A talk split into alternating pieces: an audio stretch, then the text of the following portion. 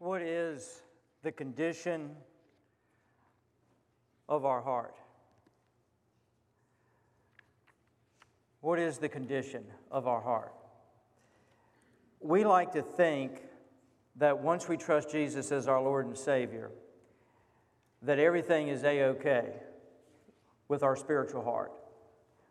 But in reality, when we trust Christ as our Savior, the Lord is just beginning a process in us of cleansing and growing and developing our heart to be after Him. And Jesus speaks directly to this in Matthew's Gospel, chapter 15. He talks about how our mind and our heart, which from the Scripture's perspective are basically one and the same, are connected to each other and how they have to be renewed after Him because of the possibility, the real possibility, of the issues that we struggle with on the inside. And if you'll turn with me to Matthew's Gospel, chapter 15. As you turn there, allow me to set the stage for this passage of Scripture. This teaching takes place with the 12 disciples around the region called Galilee, which is in the northern area of Israel, approximately AD 29. It is about a year prior to the crucifixion, and Jesus, as he moves into this final year with his disciples, is doing everything he can to prepare them for what's coming, even though they don't realize what's coming. Now, the, in that day and age, there were numerous religious groups that had different emphases, and one of those were the Pharisees. And when you read through the Gospels, Matthew, Mark, Luke, and John, as someone has observed, it looks like there's a Pharisee under every rock and behind every tree. They were just all over the place. And one of the reasons that they were so prolific is that they were just that. They were all over the place. They are always showing up in the ministry of Jesus because Jesus agitated and irritated them no end.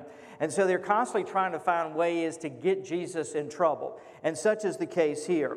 Now, the Pharisees were known for all of the rituals they kept and for the extensive rule keeping that they were involved in. They had a rule for everything under the sun.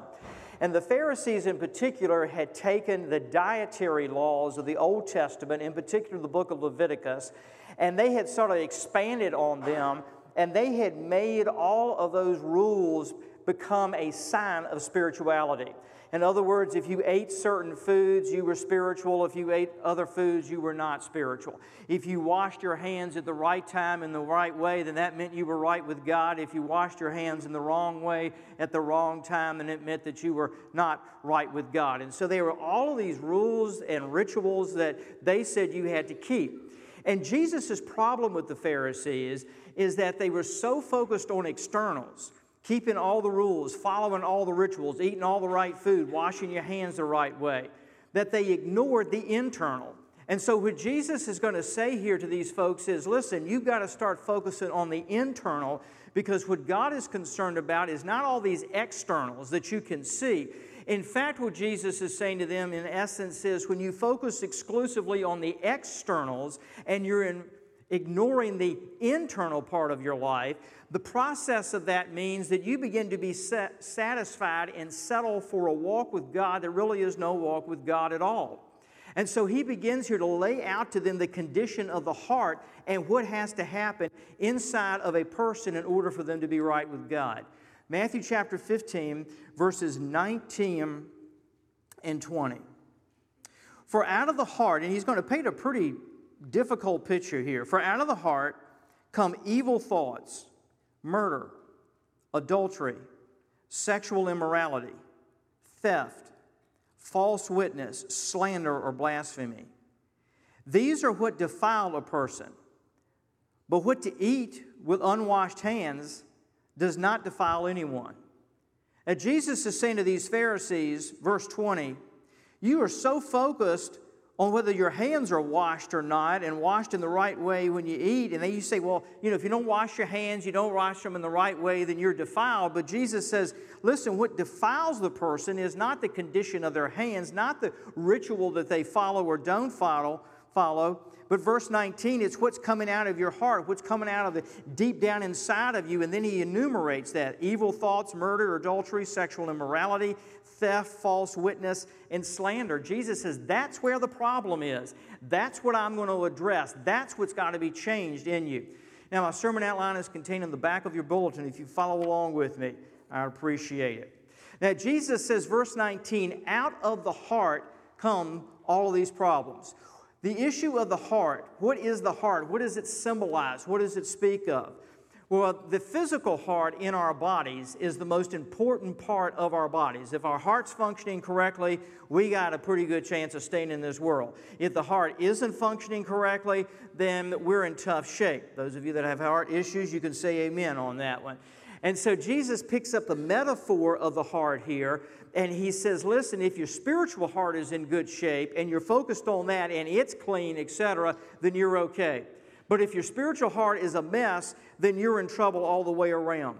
Now, this metaphor of the heart that he speaks of here carries the idea of someone's entire mental and moral activity, what we think and what we feel. It speaks of the depths of who we are.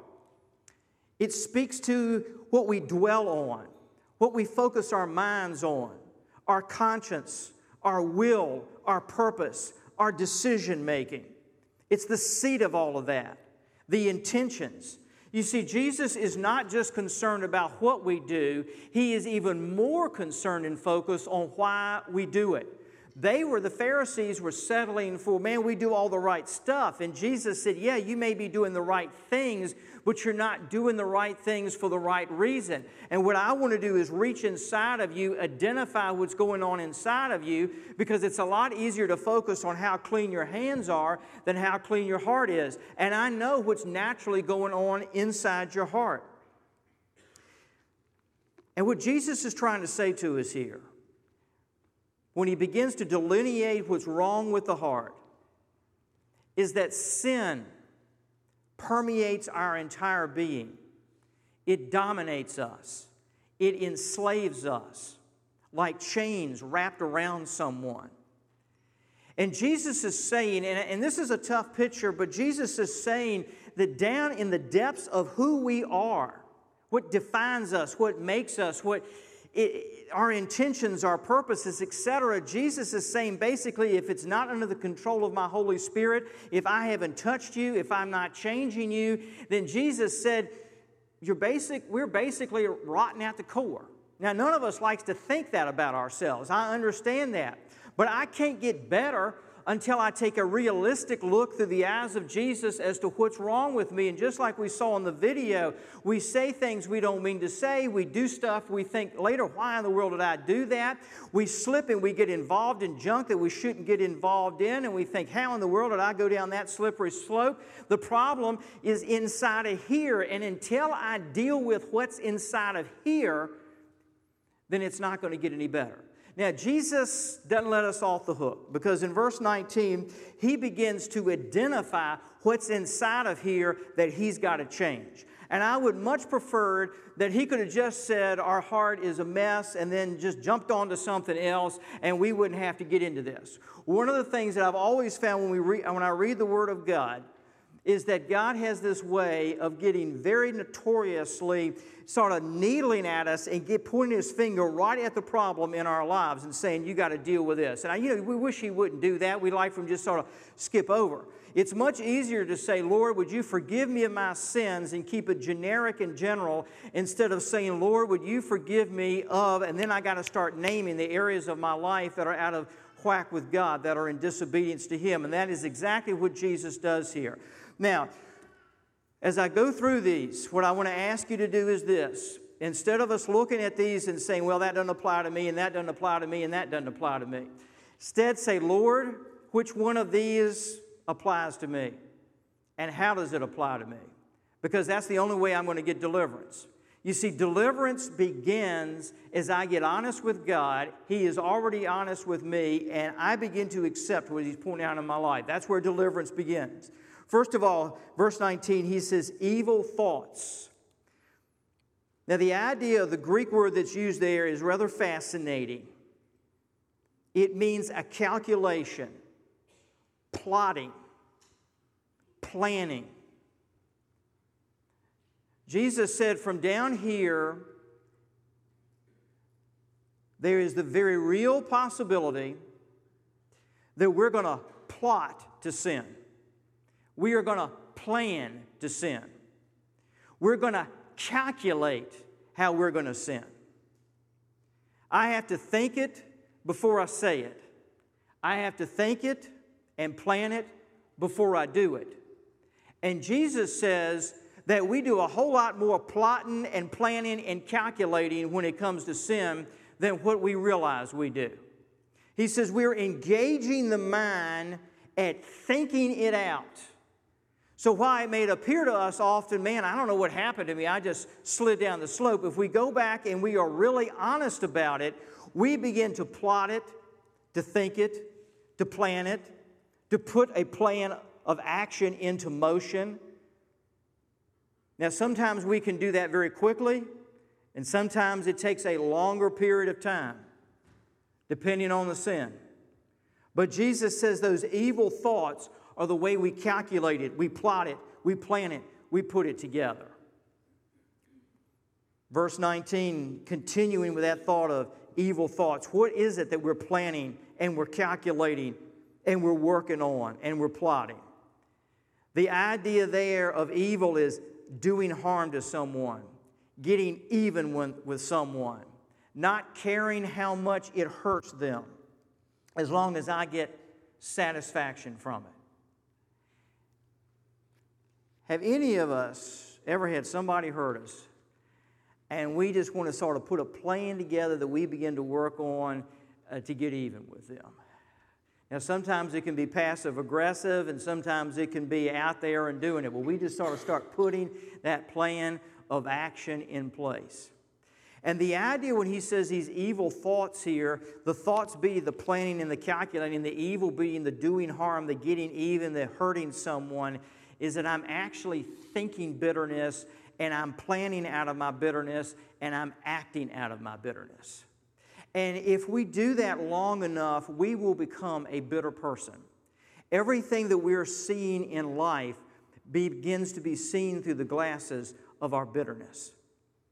And so the bitterness begins to spread so that I'm not just trying to focus on getting even with the one person, I am rather beginning to see every life situation in relationship in that context, and it just begins to bleed over into every part of my life. And Jesus says that's a part of us that's there. We've got to recognize, we've got to see that there's a very strong possibility that we'll go in that direction, and we've got to be willing to say, Jesus, be Lord of this, and cleanse it, as we're going to see in a few minutes.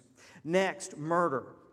Murder is taking others out so that I can be first. Now, most of us would probably sit back this morning and think, well, you know, I haven't taken somebody's life, and, and I don't think I could ever see myself coming to the place of taking a gun, a knife, or whatever, and taking somebody out. But murder can happen in more ways than just physically taking a person's life. Murder can happen in trying to murder somebody's reputation, murder their name destroy them, destroy what we know means the most to them. And interestingly enough, even on physical murder, John Wilkes Booth, who took the life of President Abraham Lincoln, it's interesting if you read his life story. He just didn't get up one morning and decide he was going to kill the president. He nurtured a hatred for Abraham Lincoln over a period of time that led to the plotting of how he was going to take the president's life. It began as a small seed inside of him that he nurtured and he nurtured and he nurtured. Now, verse 19, the next area that Jesus identifies is adultery. He will speak here of adultery and sexual immorality and while they are both in the area of sexual sin, they are two different expressions of that sin. Adultery is looking at someone else's spouse that is not my spouse and saying, I want that person, I've got to have that person, I have a right to that person, and I'm going to break up that relationship and take that person away from their spouse. That is the idea of this it's taking what's not mine, through the expression of sexual sin. And Jesus said that is inside of us. Because Jesus is saying we can look at someone else, we can look at someone else's marriage, and then we can begin to think as we look at their marriage, well, I want what belongs to someone else. And because of my feelings or my love or whatever term we try to use to rationalize it, I have a right to take because my needs and my desires justify what I want. And Jesus says this is inside of us. And, and, folks, I can't stress this enough. I know often what we say is, well, as a follower of Jesus, I would never think that way or act that way. But when we put ourselves in a place that we think we are beyond something, that is the very time that we have set ourselves up to potentially fall for the very thing that we think we could never do. The best way to make sure that I do not fall into what I'm talking about here with Jesus' list here is to realize that I am at any point in my life capable, if I go down the wrong road without the Holy Spirit of God, I am capable of any sin. And when I recognize my own vulnerability, then I'm going to be even more cautious to make sure I don't go down that road. Now, he moves next to sexual immorality. And that is basically sexual sin beyond just inside the bounds of marriage or taking someone else's spouse. It begins with a fantasy in the mind, a sense of, I want to be served. I have a right to my own self gratification.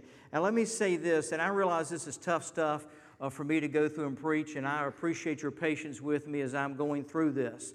Uh, it's even tougher to be here than it is to be sitting where you are, all right? So be patient with me. But when he talks here about this and this concept of self gratification, in that I've got a right to whatever I want, when I want it, the way I want it, because it makes me feel good and I like it, et cetera, et cetera. The more I become conditioned in my life to self gratification anywhere in my life, the easier it is for me to succumb in this specific area of my life. You follow what I'm saying? In other words, when I begin to say, well, I got a right to this because it makes me happy, and I got a right to this, and I got a right to that, and my life becomes a ex- constant self gratification journey, then when it comes to this particular area, I will play the same game because I'm playing it everywhere else in my life, anywhere. I've got a right to it, I got to have it now, etc., etc. Interestingly, the word that is translated here, and I can't pronounce it correctly out of Greek, all right, so just be patient on that one. But the word that is used here in the Greek is the word from which we get our English word pornography. And tied into that is the idea that I've got to look at it, think about it, fantasize over it, and that's what sets me up to fall into that sin. You see, Jesus has got to be Lord of my eyes and where they go and what they focus on. And Jesus has got to be Lord of my mind, what I choose to dwell on. And if He's not Lord of my eyes and He's not Lord of my mind, then I'm going to get into trouble sooner or later. Next, verse 19 theft. It's wanting what's not mine, and I don't have a right to it, and forcefully choosing to take it. And the origin of theft is I want more. I got to have more because the more is going to satisfy me and the more is going to make me happy. And you see, the problem with the more is the more becomes an idol in my life because ultimately and finally, Jesus is what satisfies me. And folks, in our culture today with materialism, it is easier, it is easy to start thinking that if I get the more and I have the more, and in the sense I begin to, if you will, steal from my family's financial security, steal from finances that I need for the future because if I get it today and I have it today and I have more of it today, I will be happy. And what I'm saying by that is the stuff that I'm taking today and the financial security that I'm burning through and stealing from tomorrow is what's going to make me happy in life when Jesus is the only one who's going to make us happy in life. Have you ever noticed that what we think we got to have one Christmas is in a garbage heap by the next Christmas often? The stuff that we think we just got to have doesn't satisfy. It takes more and more to satisfy less and less. That's the theft he's talking about. Verse 19 false witness is the idea of giving false testimony or evidence against someone. It's wanting someone on life on our terms, even if that's not truthful. Giving that false witness. And sometimes that can even just be innuendo. And then slander. The root of the word slander there is abusive, abusive language. And basically, it would be in two areas. One is how we use the Lord's name and the things of the Lord. Just using His name with curse words, using His name in a slang way with it. And it is also the idea of just the language that comes out of our mouth and what that says.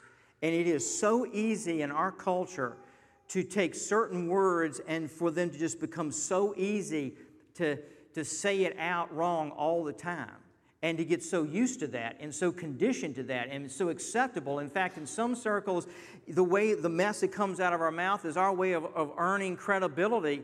You know, man, I can cuss well. So that means I'm somebody. I remember when I was in the sixth grade, I was in middle school. I, I learned how to, you know, to, to, use the words, and it was impressive to my best friend. And so we learned how to cuss together, et cetera, because we were becoming men because we could, you know, throw those words out there. Uh, we weren't becoming men. We were just little boys who had learned bad words. We learned how to speak. That's basically what it amounted to. And we were throwing that we were little boys who were going to stay little boys as long as we felt like we could do that. But Jesus is saying here, using this abusive language, is part of what's down inside of us that's wrong. what's coming out of my mouth is testifying to what's wrong down on the side of me. Verse Jesus says, That is what defiles a man. Now, how do we clean this stuff up? How do we get it out of our lives? And I want to stress this getting this out of our lives and keeping it out of our lives and keeping the heart clean and keeping the heart pure is only going to happen is we consistently discipline ourselves to do what I'm about to talk about. Okay, just doesn't happen because we want it to happen. We have to take some deliberate action for it to happen. And just because we know Jesus as our Savior doesn't mean that we get a clear card that means that we're never going to fall into this stuff. Because if we don't take this action I'm about to talk about, we're going to be in trouble. We're going to look at several passages of Scripture. So write these down and follow along with me. Number one, Romans chapter 12 and verse 2. Romans chapter 12 and verse 2 says, Be transformed by the renewing of your mind. Now, notice what he says.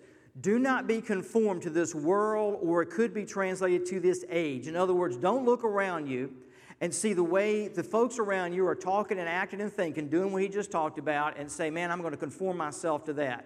But he says, be transformed how? By the renewal of your mind.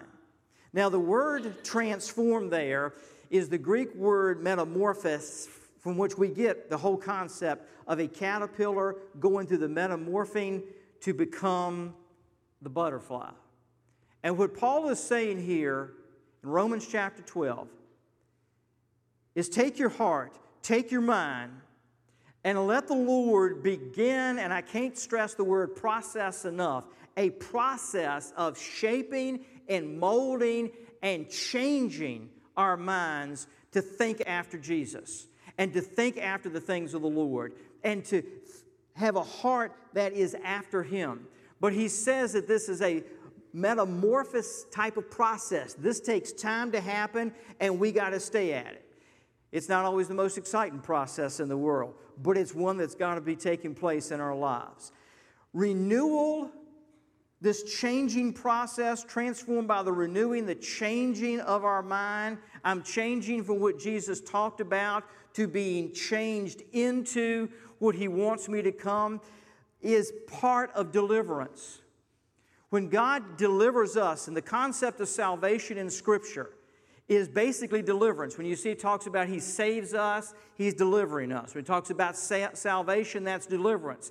He is delivering us from what Jesus just outlined here, and he is transforming us, he is changing us, he's taking us through this metamorphing process to be changed to be like him. And that is deliverance. Deliverance is not just about coming out of the negative stuff. Deliverance is about also becoming what Jesus wants me to become and what He's shaping me to become. Now, folks, the reason I'm stressing that is this if you and I stop with, I got to get rid of the sin, I got to get rid of the sin, I got to repent of the sin, I can't have the sin in my life, but we stop with that and we don't let Him change us into what He wants to change us into, we're going to end up going right back into the sin again. I've seen folks that have done a great job sometimes of repenting. That is, they say, Lord, forgive me of this sin. I don't want to do this anymore. But then they turn right around and go back into it again. Why is that? Because we didn't replace the negative that was taken out of our lives with what He's got for us. And that changing process is to begin to think after Him and to think like Him. Now, the next verse we're going to look at is 2 Corinthians chapter 10 and verse 5. We destroy arguments and every lofty opinion raised against the knowledge of God. And I want to zero in on the second part of that verse. And take, that is a command, that is taking initiative, that is being aggressive, and take every thought captive to obey Christ. Take every thought captive to obey Christ. And he's saying that I've got to take the initiative, to take the responsibility, to take every thought and make it captive to obey Christ. Now, I'm no expert on oncology, but my understanding is that if you have cancer and you successfully go through cancer treatments, that you're going to have to go back periodically for checkups. And the reason for that is that there is one cancer cell that's floating around in the body, there's the possibility that the cancer can reoccur and it can begin to multiply again. So that's the reason after you've had a struggle with cancer, and they say, well, we think we hope you're cancer free, but you're going to have to come back periodically for more tests every six months and every year, et cetera, because we got to make sure that there are no more cancer cells floating around in your body. When he says take every thought captive to obey Christ, what Paul is saying there to us is simply this listen, as long as we've got a thought, as long as we've got a thought that's not subjected to the Lordship of Jesus, there's a possibility you can start multiplying and taking us in the wrong direction. And this is, folks, sometimes the game we play with ourselves.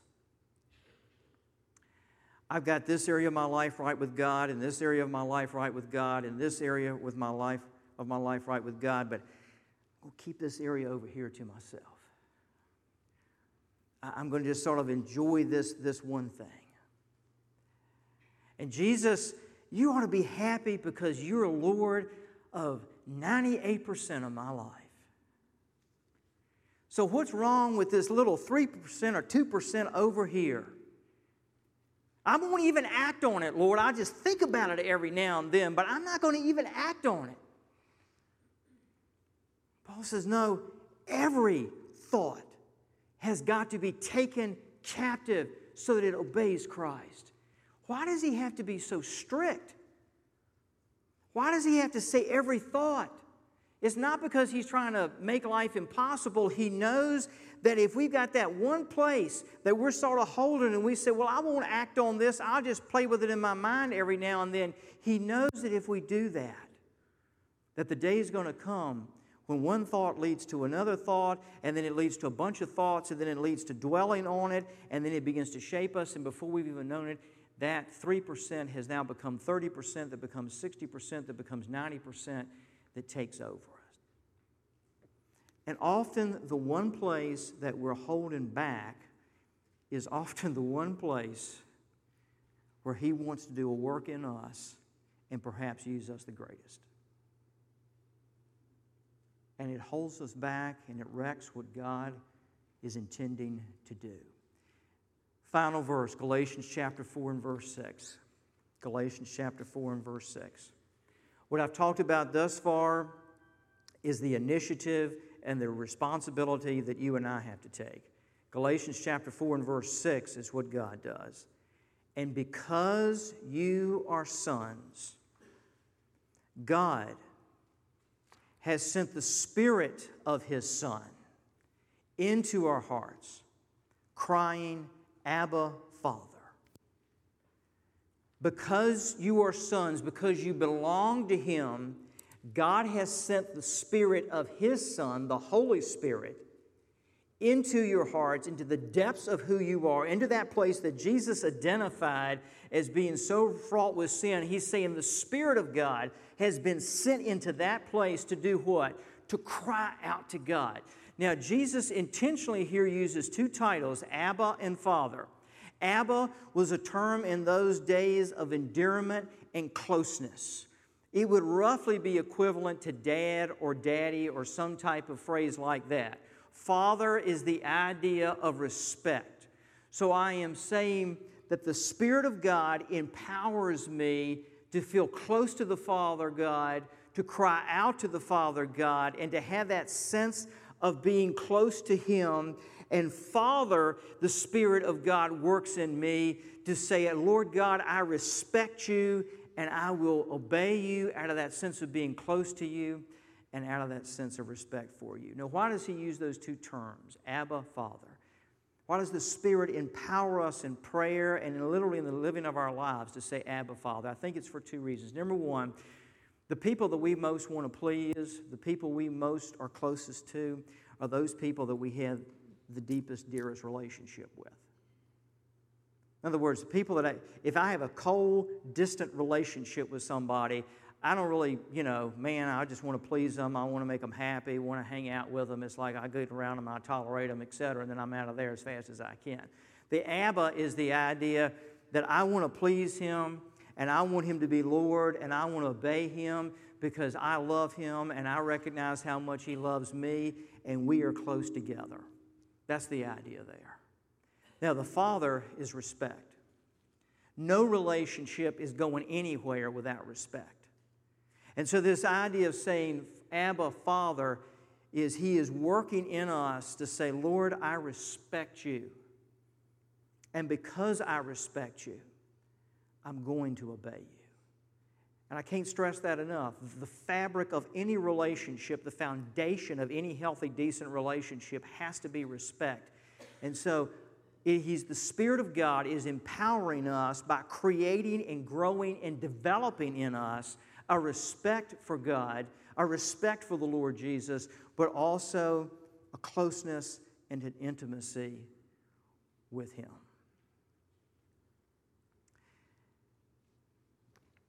Years ago, when my son was a little boy,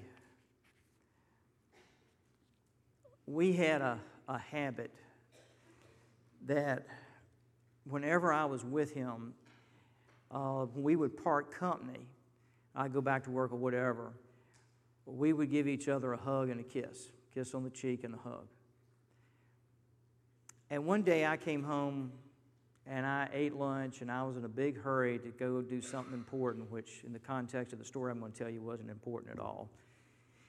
And I had lunch, and when I finished lunch, I was running out the door and I got in the car and all of a sudden, the front door swung open, and out came my preschool son.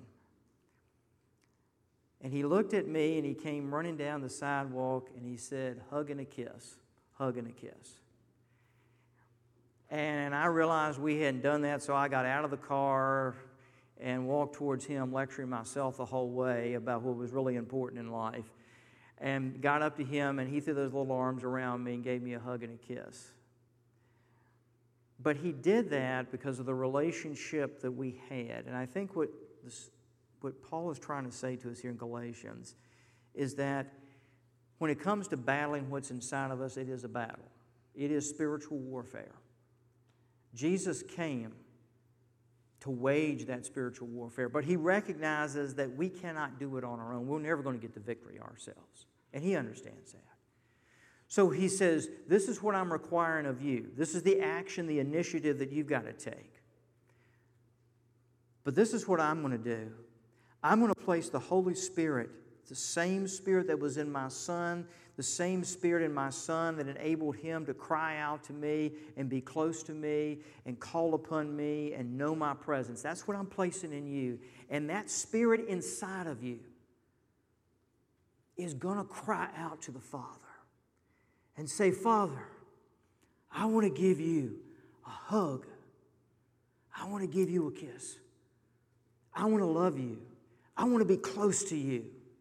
I want my heart to be after you, Lord, even to the place of heartbreaking obedience, if that's what it takes, as it did with Jesus in the Garden of Gethsemane. Father, not my will, but yours be done. And he's saying that he will empower us with the Spirit. And you see, when that happens in our lives, when we are yielding to him and seeking that in our lives through his word in prayer, then what we looked at in Matthew, the theft, the adultery, the sexual morality, all that, is going to be eliminated from our lives. That is the renewing of our heart and our mind. Let's pray.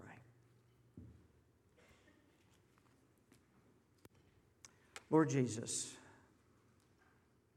help us to say to you, Lord, would you renew me? God, I want to be in that daily process and place of being transformed to be like Jesus. Lord, would you teach us and you, would you help us to know what it is for the Spirit inside of us to cry out to you, Lord, Abba, Father.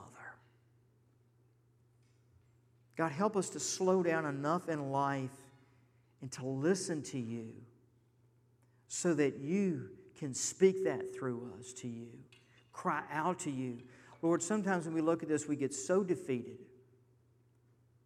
And we get defeated before we ever get started because we don't tap into how you empower us. Lord, empower us, we ask, by the Holy Spirit of God to say, Abba, Father. Lord, I am reaching out to you and asking for your help, asking for your strength. In a moment of silent prayer, I want to give you right now the opportunity to say that to Him.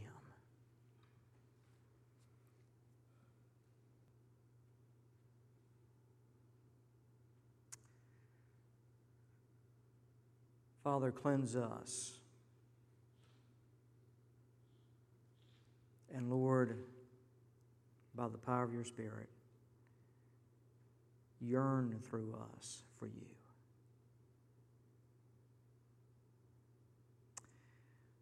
With our heads bowed and our eyes closed, if you're here today and you need to give your life to Jesus and choose to follow him and serve him, in just a moment as we sing, I invite you to come. We'd love to receive you and pray with you to give your life to the Lord Jesus and follow him. Know his forgiveness and his cleansing.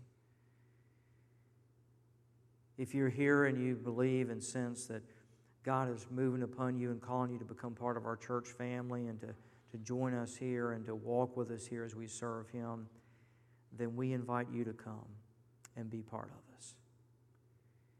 If the Lord is speaking to you in any other capacity, we invite you to come. If you just want to come and kneel and pray, the altar is open, and we invite you to do so.